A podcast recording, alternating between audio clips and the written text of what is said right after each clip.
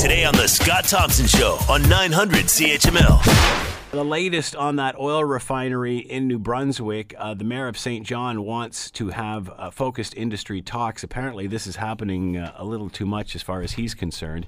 Here's what Irving Oil's chief refining officer had to say about what happened over the weekend. We will continue to do that until the area is completely extinguished, um, and we will do that both with water and eventually with foam to ensure that everything has been, uh, all the hazards have been removed. And it appears that uh, although it looked pretty bad, it wasn't as bad as uh, would initially thought. That being said, here's what uh, a witness had to say. And we opened my blinds, I have my blinds closed, so I have big windows. I actually face the refinery from where I'm at. We opened the windows, and all we saw was this huge cloud of black smoke. All right, let's bring in Andrew Cromwell, digital broadcast journalist with Global News, and with us now. Andrew, thanks so much for taking the time to join us. We appreciate this. Uh, no problem. Thanks for having me. Good afternoon. So, give us an update. Uh, how bad was this?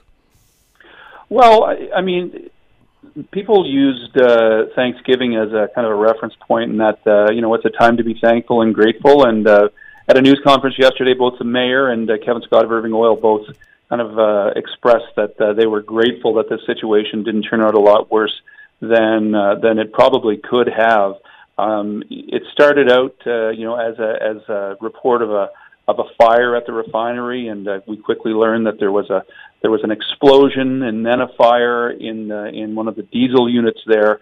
And uh, speaking to some of the uh, some of the workers that were that were on site, what's going on there right now is uh, is along with refinery operations, it's what's called a turnaround. So you have a lot of people from different uh, contractors that are on hand working all the time, uh, 24 hours a day to uh, complete this turnaround. And so you have uh, the estimates are about uh, 3,000 people possibly that were that were at the refinery at the time. And in this unit um, where it took place, uh, we're hearing people just being blown off their feet.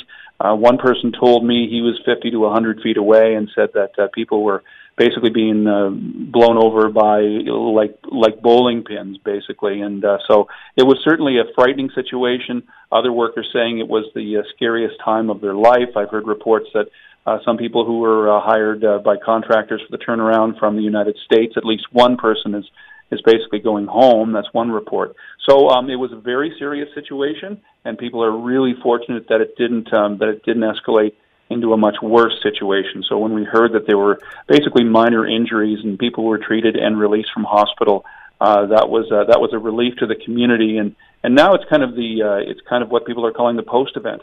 It's so you know we we're kind of getting an idea of what happened. Although Irving Oil has not officially said um, you know that they know an exact cause of uh, of the explosion. They're still investigating that, and uh, if you, if you go out to the site today, you can see where water is still being put onto onto the area where the explosion took place. And so um, the refinery says that you know it is safe.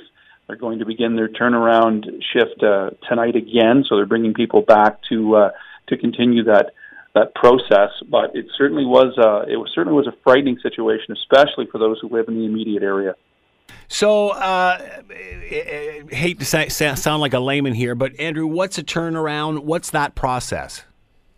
Well, it happens. Um, it happens every so often. Uh, it's it's uh, uh, maintenance work that goes on at the refinery. Um, you know, it's done by, um, like I said, thousands of people that that just do various jobs within the refinery to uh, to, from what I understand. Uh, to ensure that it operates, uh, you know, at its peak capacity and, and, and is able to do what it does every day and um, you know it's it's uh, it's a big employer in the region. I mean, the refinery by itself is a big employer, but when you're dealing with a turnaround and sure. and, uh, and and and work being done, um, maintenance and uh, and and other things, you're talking thousands of. Uh, of, of contracted workers being brought in. So uh, we're talking a lot of people at this site. Even on the Thanksgiving Monday, there were, like I said, between 2,500 and 3,000 people estimated to be there. And so uh, for for a handful of people to suffer minor injuries is really a a miracle in itself. So um, you know people are thankful for that.